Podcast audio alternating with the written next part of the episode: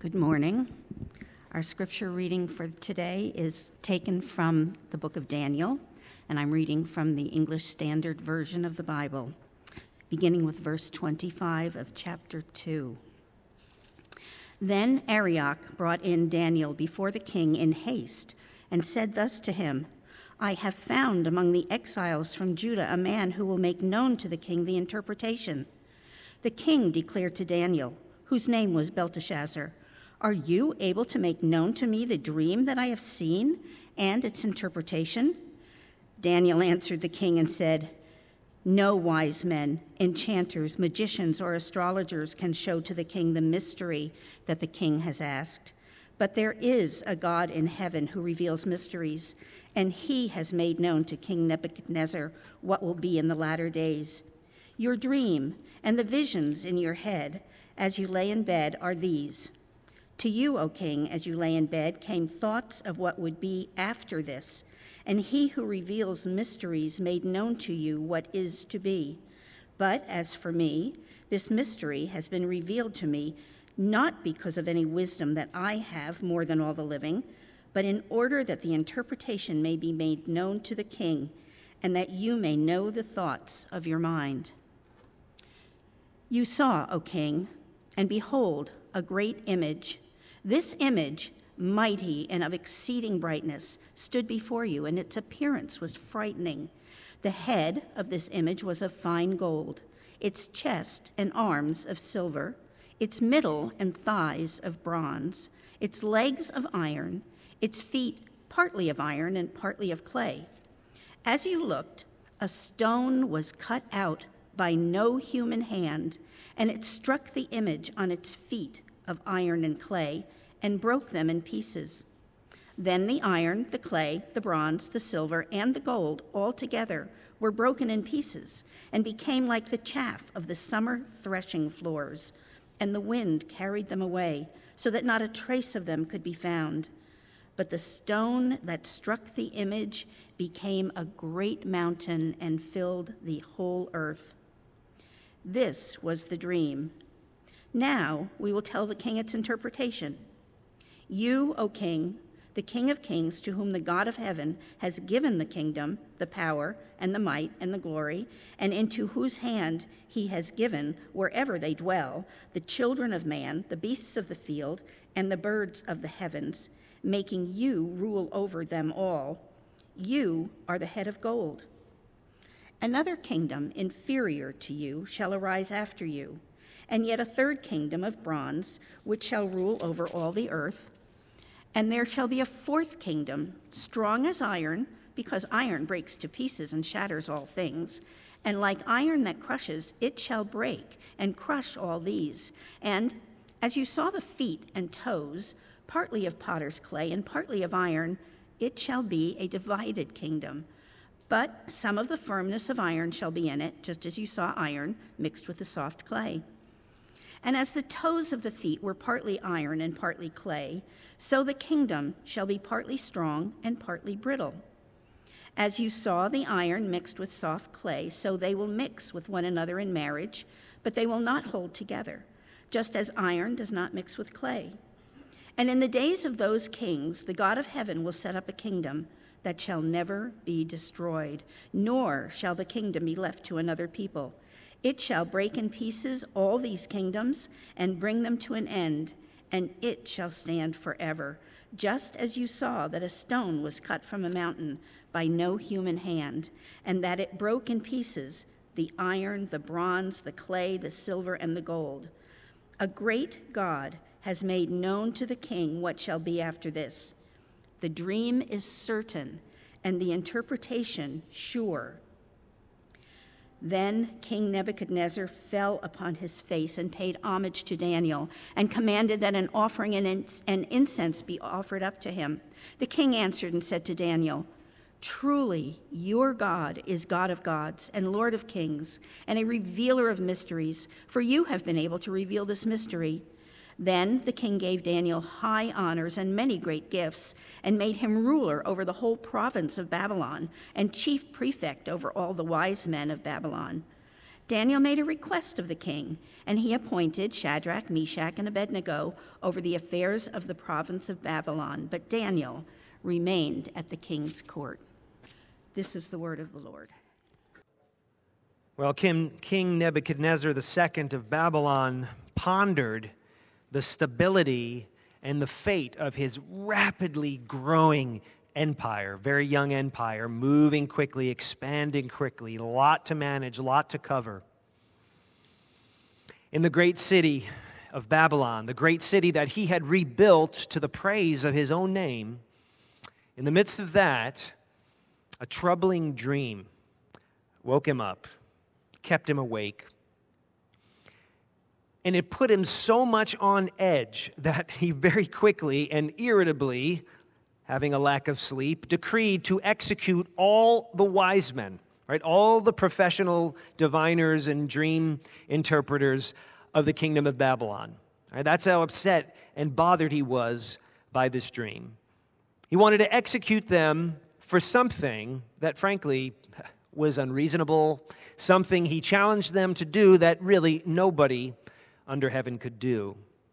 Tell him what his dream was. Without him giving them any clues, tell them the contents and the nature of his dream. And you could read all those details uh, in the first half of Daniel chapter 2 before what Judy read, Daniel 2, verses 1 through 24. Uh, today we're going to cover the second half of the chapter.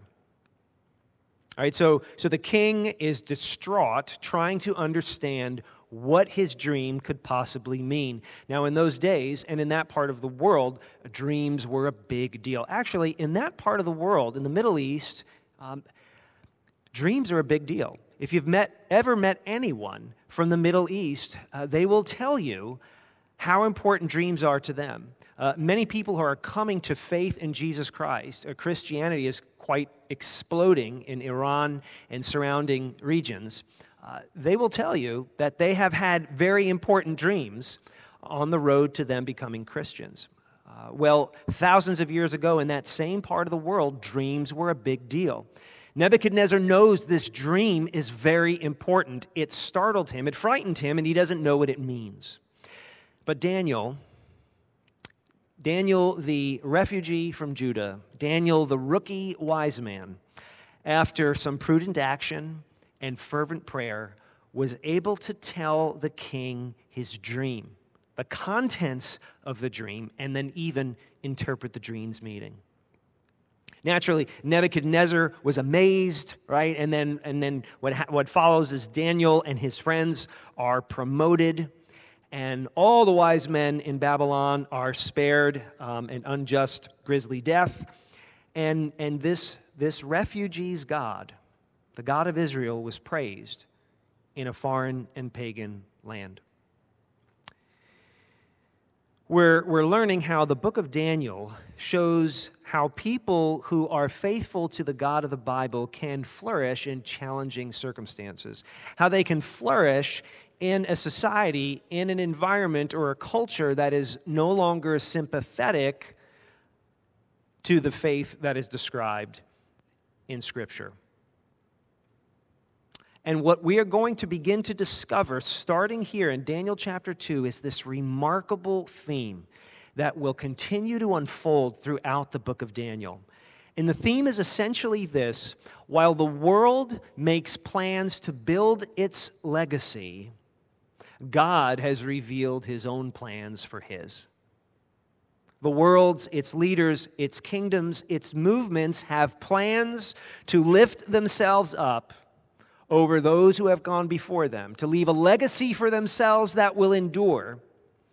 And all the while that happens, and has always happened throughout history, God has revealed in Daniel and in the scriptures, and ultimately in his Son Jesus Christ, his own plans for his own everlasting kingdom. That really is essentially the message of the book of Daniel, and it will begin to unfold more dramatically and with more detail in exciting ways as we pursue this story through the next, uh, the next 10 chapters. Uh, but for now, uh, we're going to talk about Nebuchadnezzar's legacy.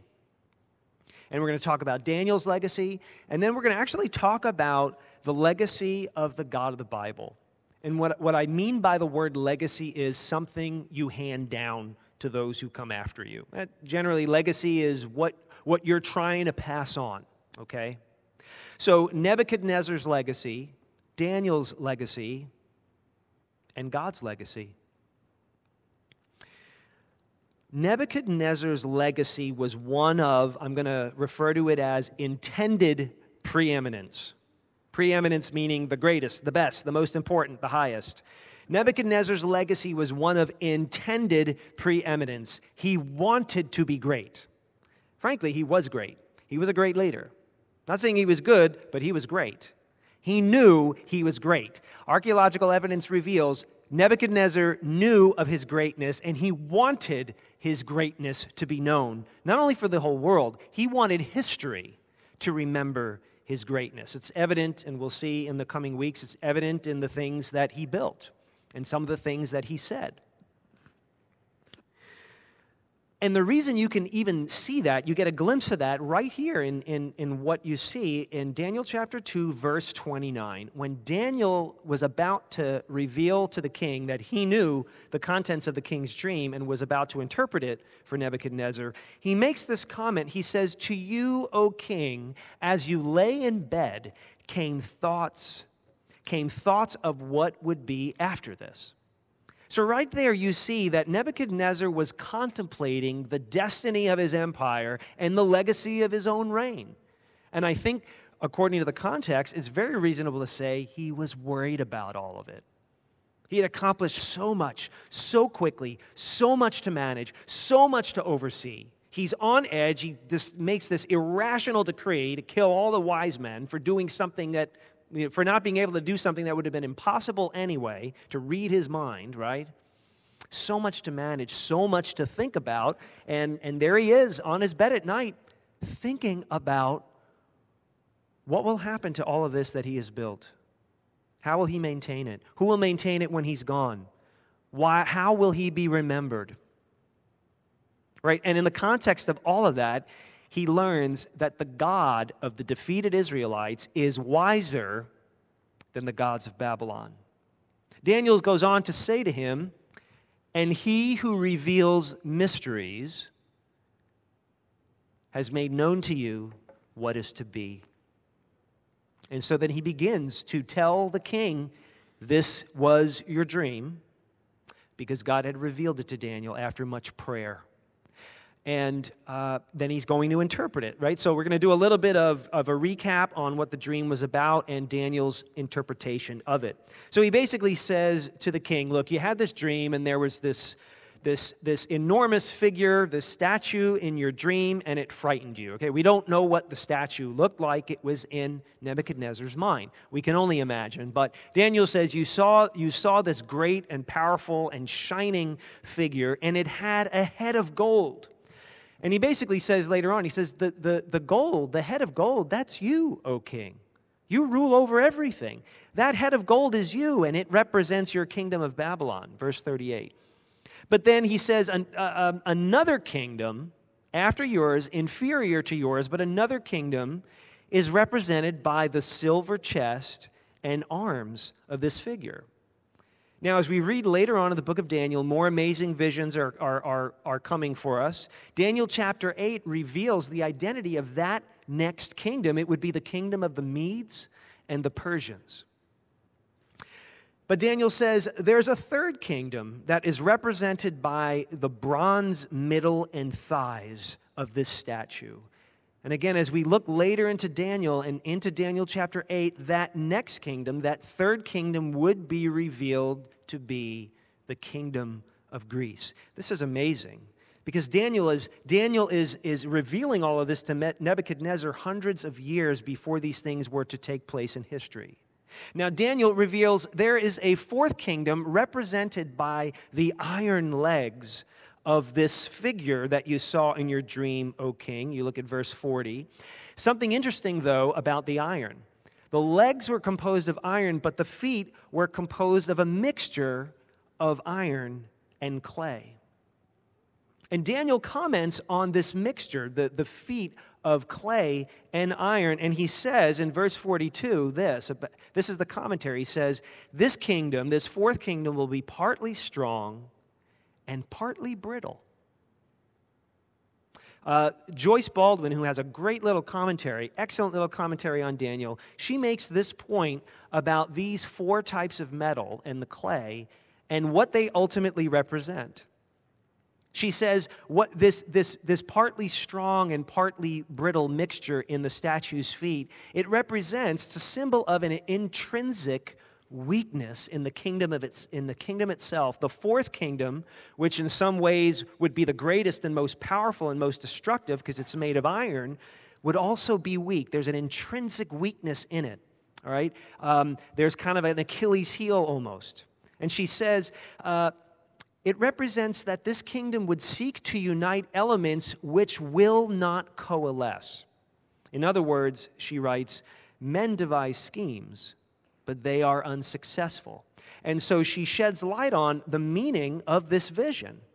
See, the dream that Nebuchadnezzar had, uh, the statue, the four types of metals representing four, uh, three kingdoms to come after Babylon, it is a dream that illustrates the nature of human governments.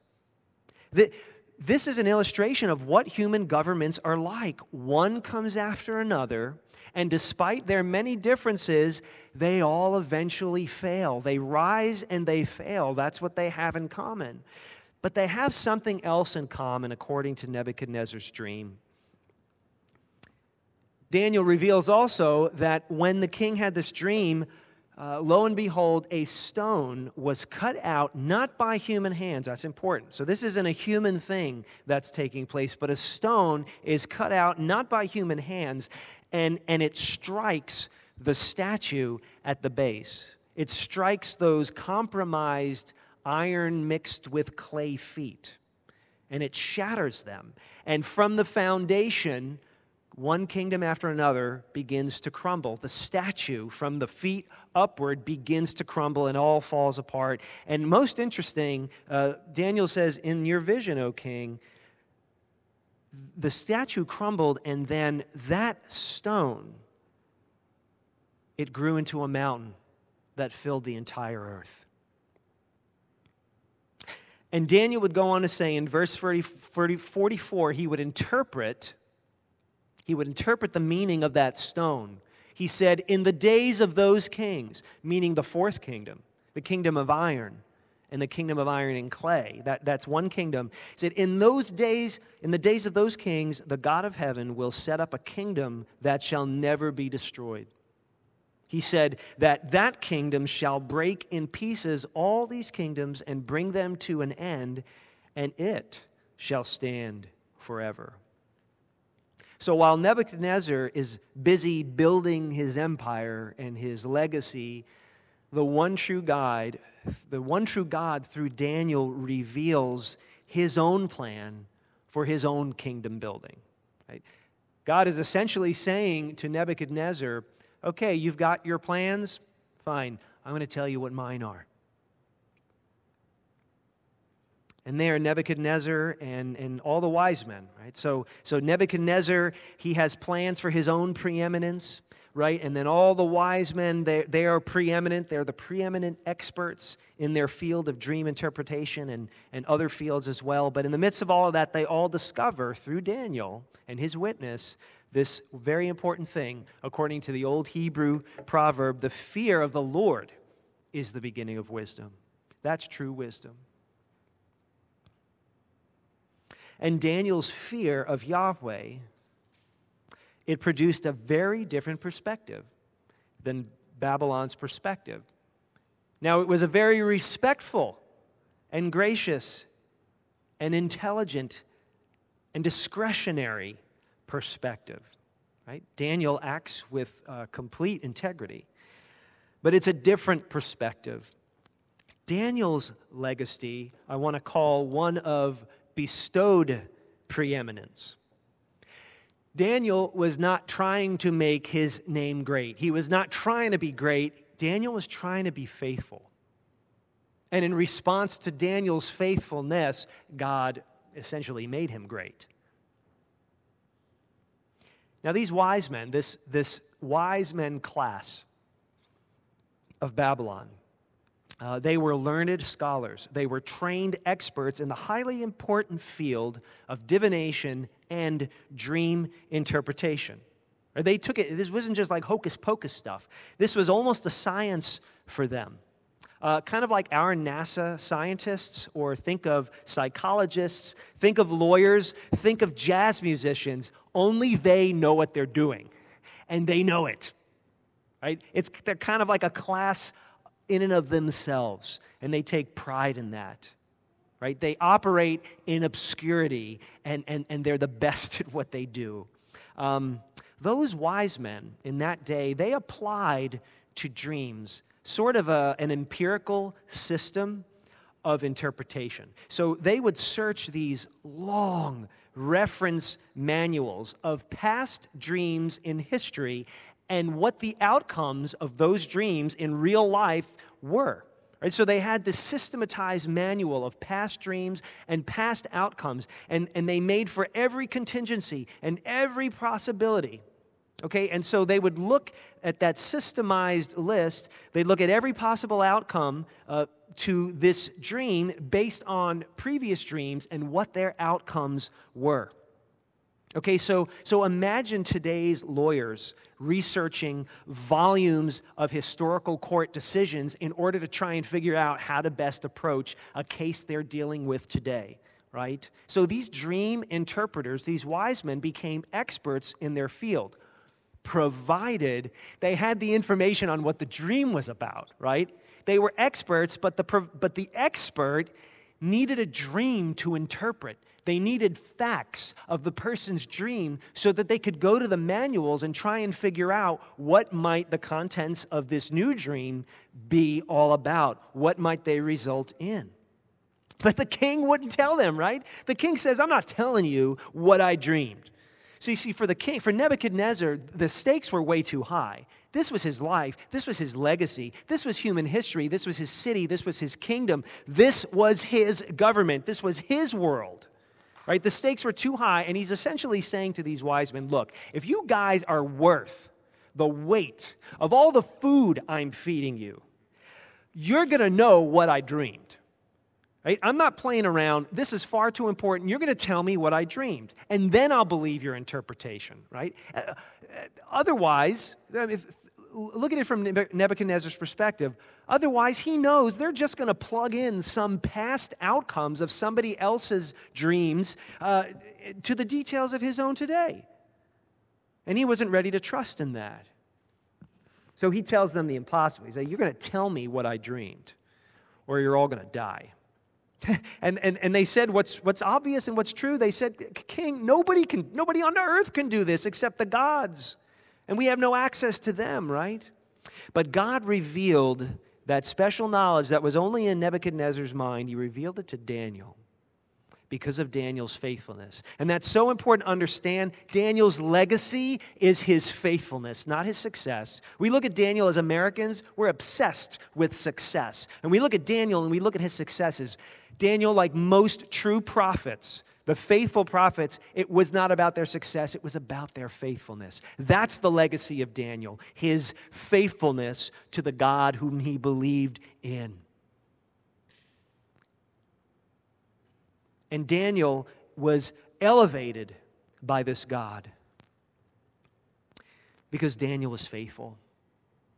And Daniel was humble, and Daniel asked his friends to pray and Daniel was wise in how he approached the king's guard and the king himself.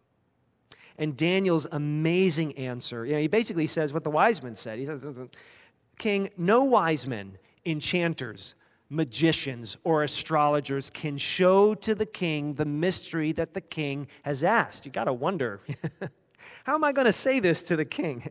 King, nobody can do this, right? He essentially says the same thing that all the wise men said, but he has a different response. He says, But there is a God in heaven who reveals mysteries, and he has made known to the king, to King Nebuchadnezzar, what will, what will be in the latter days. Right? God has revealed to you, O king, what is about to take place after you. And this amazing information that God had plans to set up his own kingdom that would outlast all kingdoms, that would exist forever, that must have brought great comfort to this refugee, Daniel, who had been taken away from everything he knew and loved. And this brought great comfort to the Jews that would follow Daniel, who for centuries had to exist under one form of subjugation after another. These empires would all rule over the people of Israel, and this must brought them such comfort to know that God was building his own kingdom and had his own plans for the future. And this became the hope of the early church. And this should be your hope. This is the hope of all Christians ever since that as nations rise and fall, as movements come and go, God's plans are in motion. And so the question I have to ask us today is what will our legacy be? What are we trying to build with our lives? What are other people trying to build in this world that we are contributing our efforts and resources and thinking and devotion to? Whose legacy will you attach yourself to? If it's not your own legacy, whose legacy are you joining in that it will succeed, that it will be remembered by your children and grandchildren, that it will be remembered a century from now, a millennia from now? Whose legacy will you attach yourself to, or have you already done so? Look, the lesson from today cannot be hey, pray, believe, and you'll be able to interpret dreams too. no, this, this, this is what we need to get out of this today. If God has plans, okay, let me just say that again. If God has plans, if the creator of the universe, if the Lord of human history, if your maker has his own plans, then what should we make of our own? If He has plans, what should we make of the plans that our leaders and our heroes talk about? Like Nebuchadnezzar and the Babylonians, I would suggest to you that we also, you know, instead of looking back at old Nebi and laughing at him, I think we should look at Nebuchadnezzar and see ourselves in him, right? We, we shouldn't just see ourselves in Daniel. We need to see ourselves in this king and his plans and his hope in his plans. I think we're just as consumed and worried about what we're building now as the Babylonians were. The reigns of our administrations here in the United States, one administration, one, you know, one session of Congress, one White House administration after another, I think we're obsessed about their plans and their hopes of providing a better America than the America they inherited. Isn't that the language we hear from them every four to eight years? I think we look at the lives, the private lives of our celebrities, our heroes, and we're obsessed with what they're thinking and how they live and, and what clothes they wear and what they name their children. We look at our sports teams and we're obsessed with, with how they're going to win right? You, you can go online, you can find podcasts and articles and shows analyzing the potential minutia of every play that will take place in tonight's Super Bowl. There are experts with essentially PhDs in, in understanding sports and, and trying to predict the outcome of the next game.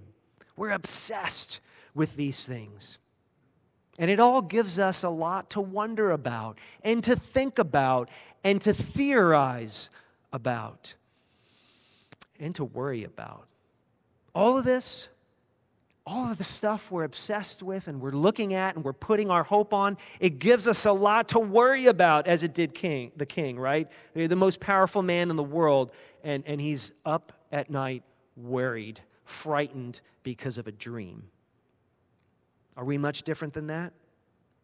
Well, God, the God of the Bible, the God of Daniel, invites us, as I've been saying, to question ourselves, to question our motives, to question what we're hoping in. The God of the Bible invites you to question where your hope lies and redirect your hope towards Him. All right?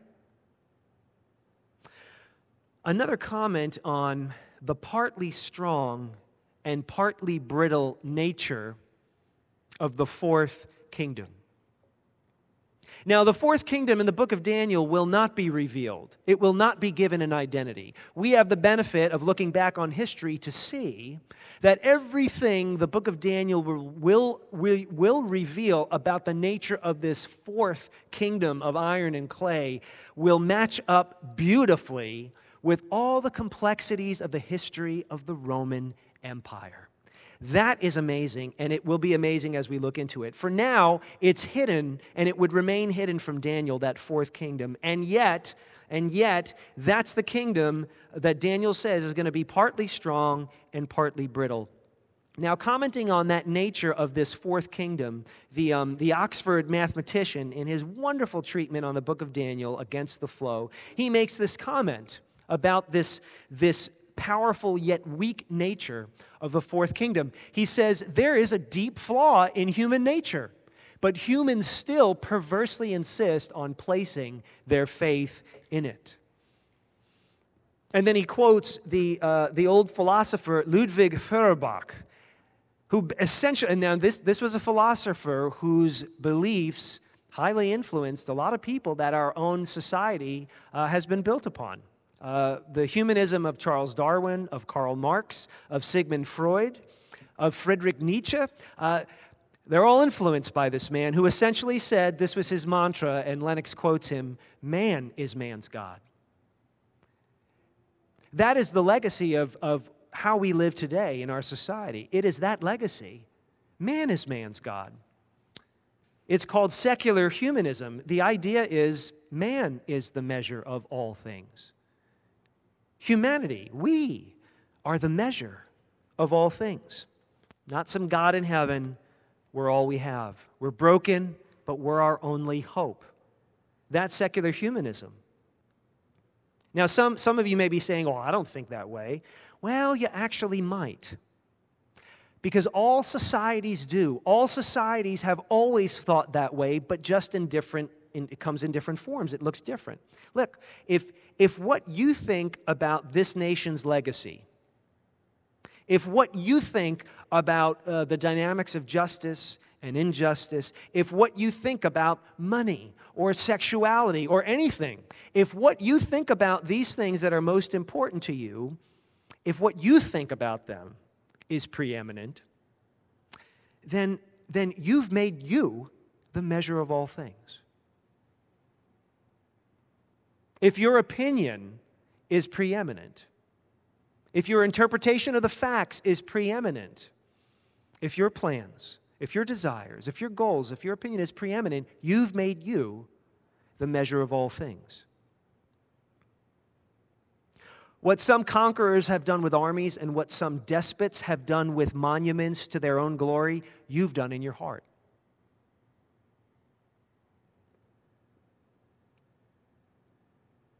And we look at others and we worship them in awe of the good they've accomplished, or we hate them in disgust of the bad that they have accomplished. And in the rising and in the falling of such people and such movements, we either find our hope or we find our despair. And yet we remain ignorant of God's plans unless he reveals them to you. Unless he reveals his plans to you. God has a legacy. And the grace and the beauty of the Bible and the story of its salvation is that the God of the universe, though he has no obligation to do so, has chosen to reveal his marvelous plans to us if we will listen. God's legacy is one of inherent preeminence. Nebuchadnezzar wanted to be great. Daniel was just trying to be faithful, and in a sense, God made him great. But God is truly great. God simply is great. His greatness is unstoppable, and his greatness will be revealed at the culmination of human history. He wants his greatness to be revealed. For his glory, yes, and for our good. In the Psalms, there is, there is this wonderful passage in Psalm 118 about God's anointed Messiah who would come to restore all things for the people of Israel. And it's described, he is described in Psalm 118 as the stone that the builders rejected. You see, this, this would be a leader whose greatness was not obvious, whose greatness, in a sense, was hidden, was not what was expected. But the psalmist would say the stone that the builders rejected has become the cornerstone, or as Isaiah says, the foundation stone. This is the Lord's doing, and it is marvelous in our eyes. It makes me think of that stone that was cut out, not by the hands of a human being, that rose to become a mountain that filled the earth and broke all the, the broken kingdoms of this world, the imperfect kingdoms, to pieces. This is the Lord's doing, and it is marvelous in our eyes. Speaking of God's anointed, well, the greatness of God's plans are sometimes hidden from us and unexpected. They're not what we expect. They're not what we would naturally be proud of if we're thinking like Nebuchadnezzar would have thought but they are nonetheless great plans, and they will come to fruition because they're God's plans, and He is behind them, and He intends to see them through. God's man, God's leader, God's Messiah, did not immediately look great, was not recognizable, the Bible says, for his beauty and his impressiveness. Didn't own a single thing, didn't write a single book, didn't leave anything etched in stone on walls for people to find like Nebuchadnezzar did. And yet, the kingdom of God, we have discovered with a Christian perspective, looking back on the New Testament, the kingdom of God in time became the mountain that filled the whole earth. And Jesus said something very interesting during his earthly ministry. It's recorded in Luke's gospel, Luke chapter 20. Um, Jesus' uh, critics, the religious leaders, were criticizing him. They wanted to know where he was getting the authority to do and say the things he was doing and saying uh, because uh, they considered him a threat to their own authority. And Jesus' response was interesting. He said, he actually quoted Psalm 118 about the stone. He said, Haven't you heard this? The stone that the builders rejected has become the cornerstone. But then he said this Everyone who falls on that stone will be broken to pieces. You see what he was doing there? First of all, looking at Psalm 118, Jesus was declaring, I am the stone that the builders rejected, but has become the foundation. I, the rejected, will be victorious. And he was. The Roman cross and then the empty tomb proved that the stone the builders rejected had become the foundation stone. But then, making this direct reference to Daniel chapter 2, saying, How you look on me, if you stumble on me, if you reject me, you will be broken into pieces. He's saying, I am the stone cut by no human hand, whose kingdom will fill the whole earth and will last forever the promise that God made through Abraham to bless all people groups through Abraham's seed, the promise God made to David saying, Somebody will live on your throne whose kingdom will never end. Daniel is now given yet another detail of this amazing plan that God had. And Jesus is saying, I'm the stone, it's me. And I've said this in the past you can either trip over Jesus and stumble over him because he is an offense to you and you cannot perceive his greatness, or you can stand on Jesus. You can stand on his greatness and truly live as Daniel did. Jesus Christ, the King of kings and the Lord of lords, as the New Testament says, is, is the revelation of the mysteries of God. What Daniel could not even see, although he's just given a taste of it, we now look back in history and see the death of Christ and the resurrection of Christ and the growth of his church as he said to his disciples, You will be my witnesses in Judea and Samaria and to the ends of the earth. His kingdom, even now, fills the earth and is advancing. We look around and go, nobody wants to be a Christian in America, and yet the gospel is exploding in other places in the world. The stone is growing larger and larger as it fills the earth. And God is revealing, even to this day, that the ultimate revelation of his plans is in his son Jesus Christ. You wonder why do we not keep getting why do we why is why did the Bible end 2000 years ago? Because Jesus is the final revelation in human history of the nature of God and his plans. That's why we're waiting for Jesus to come back because we want to be a part of the end of the story. God invites us to find in Jesus the wisdom we need for living through uncertain times. He wants us to find in Jesus the grace, the forgiveness and love that we don't deserve. He wants us to find in Jesus the grace to get through difficult times. He wants us to find in His Son the hope to carry us through uncertain times. While the world makes its plans, God reveals His own while the world will continue to build its legacy as leaders come and go, as movements come and go, yeah, as nations come and go, right? It's going to happen. It's going to happen. It's going to be like the statue. Every nation, every nation is going to be like that statue. It'll have its time, and its time will pass. And that responsibility and that glory, it'll be given to somebody else. 100 years from now, 200 years from now, 1,000 years from now, what are people going to see when they visit the United States of America or whatever it's called by then? They'll probably see some amazing monument and museum dedicated to the glory of the United States Constitution. Maybe there'll be a baseball museum. I hope there's a jazz museum. But what will your legacy be? What will the legacy of the American church be? Is it going to be like Nebuchadnezzar's legacy? Or is it going to be part of the mountain that has grown to fill the earth, guided by God's plans for his legacy to be revealed in human history? Nebuchadnezzar.